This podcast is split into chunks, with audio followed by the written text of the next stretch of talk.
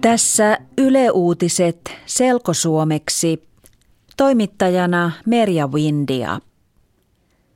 Äitien kuolemat ovat vähentyneet eri puolilla maailmaa. 25 vuoden aikana äitikuolleisuus on vähentynyt melkein 50 prosenttia, kertoo YK ja Maailmanpankin uusi raportti. Äitikuolleisuus tarkoittaa sitä, kun raskaus tai synnytys aiheuttaa naiselle niin pahoja ongelmia, että hän kuolee. Tänä vuonna noin 300 000 naista on kuollut raskauden tai synnytyksen takia. Vuonna 1995 kuolleita oli yli 500 000. Äitien hoito on parantunut etenkin Itä-Aasiassa. Äitien hoito on parantunut myös Saharan eteläpuolisessa Afrikassa, mutta suurin osa äitikuolemista tapahtuu yhä siellä.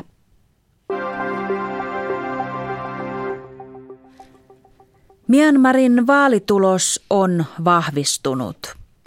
Oppositiojohtaja Aung San Suu Kyiin puolue, kansallisen demokratian liitto, on vaalien suuri voittaja.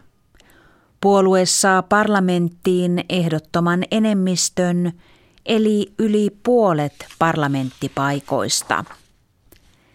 Myanmarissa parlamentti valitsee maan seuraavan hallituksen ja presidentin. Vaalitulos tarkoittaa sitä, että Suu Kyiin puolue tekee nämä valinnat. Suu Kyi ei itse voi nousta Myanmarin presidentiksi. Laki sanoo, että presidentin lasten täytyy olla Myanmarin kansalaisia – Suu Kyiin lapset ovat Britannian kansalaisia.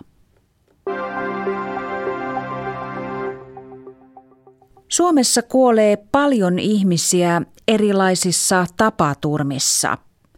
Vuosittain tapaturmissa kuolee noin 2500 ihmistä. Se on neljänneksi eniten Euroopassa.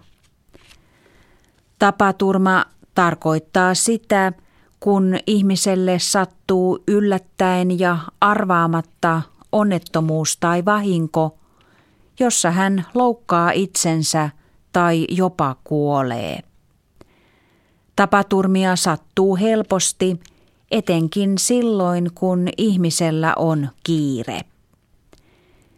Perjantaina marraskuun 13. päivänä on vietetty tapaturmapäivää Tapaturmapäivänä halutaan muistuttaa ihmisiä siitä, että kiire ja hosuminen voivat aiheuttaa vahinkoja liikenteessä kotona ja työpaikoilla. Monet suomalaiset ruokailevat samalla kun katsovat televisiota.